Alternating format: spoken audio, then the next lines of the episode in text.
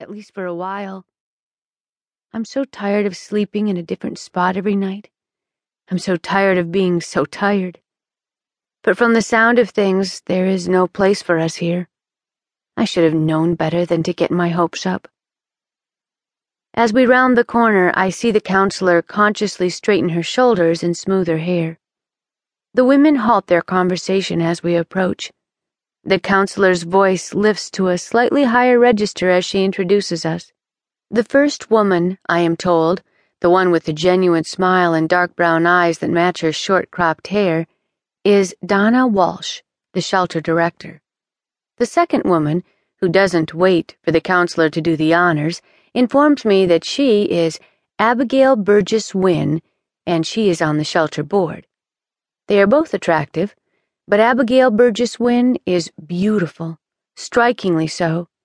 Tall, well dressed, and imposing, with platinum white hair drawn into a blunt edged ponytail at the base of her neck, high cheekbones, arched eyebrows, and a smooth complexion. She might be any age, from fifty to seventy. Donna Walsh puts out her hand, and when I take it, she lays a second hand on top of mine. The gesture surprises me, and I have to stop myself from drawing back. It has been so long since I was touched with affection, I don't quite know how to respond. Hi, Ivy. Welcome. It's so nice to meet you. Thank you. It's nice to meet you, too. I haven't had much call for company manners recently, but I still remember how it works. Leslie's going to be conducting your intake interview? She asks, looking at the young counselor who nods. Well, then, you'll be in good hands. I hope we'll be able to help you. Abigail Burgess Wynne raises her eyebrows to their highest point as she interrupts the director. Oh, don't worry about that, she says pointedly. I'm certain we will. Once we get to Leslie's office, I take a seat in a firm but comfortable armchair on the opposite side of the desk.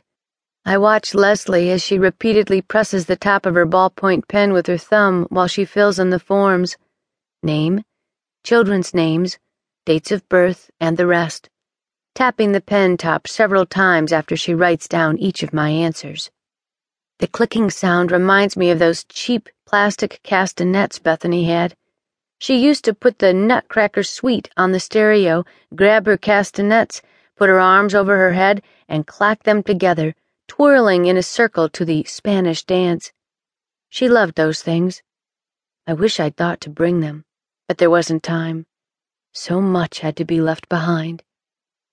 She notices me noticing the clicking pen, laughs, and admits what I'd already suspected. She is new on the job just finished with her training.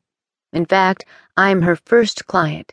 Well, the first one she's handling completely on her own. Must be exciting to start a new job. It is, but it would be more exciting if jobs like mine weren't necessary. She shrugs.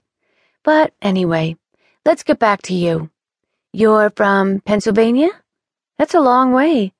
How did you end up in New Bern? I take a breath deep but not too deep, and keep my eyes focused evenly on hers, pausing now and again as if to collect my thoughts, not wanting to sound rehearsed. I tell her the story I have prepared in advance, the details I've worked out carefully in my mind, the revised history I quizzed Bethany on before we arrived, reminding her that if she got confused or nervous, she should say nothing. After all she's been through, Silence is a perfectly understandable response for a child. No one will question it. Leslie bobs her pretty blonde head sympathetically, bent over her clipboard taking notes. She believes me, and I am struck by how easy it is. The lies just slip from my lips like thread from a spool, and she believes every word I'm saying.